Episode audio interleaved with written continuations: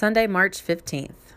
If you're following along with the readings, Exodus 17, verses 1 through 7, Psalm 95, Romans 5, verses 1 through 11, and John chapter 4, verses 5 through 42.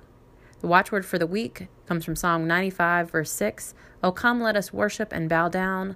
Let us kneel before the Lord our Maker. The watchword for today comes from 1 Kings 3, verse 11 through 12. God said to Solomon, Because you have not asked for yourself long life or riches, or for the life of your enemies, but have asked for yourself understanding to discern what is right, I now do according to your word. The second reading comes from Matthew 6, verse 33. Strive first for the kingdom of God and his righteousness, and all these things will be given to you as well.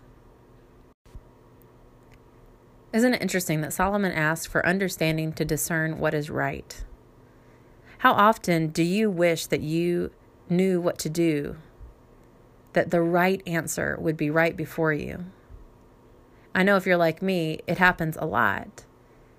And then I remember that the practice of discernment is not about one moment or one decision, but is a continual invitation into understanding and relationship with God that allows for us to see the priorities that God has for us and for the world.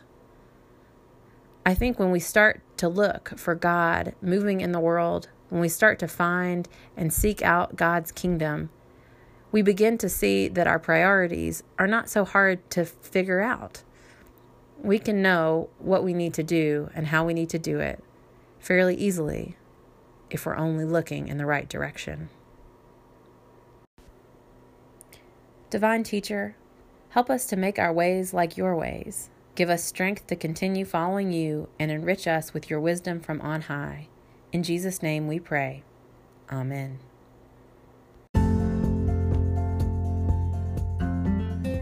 The 2020 Moravian Daily Text that you heard today is copyright 2019 IBOC Moravian Church in America and used with permission.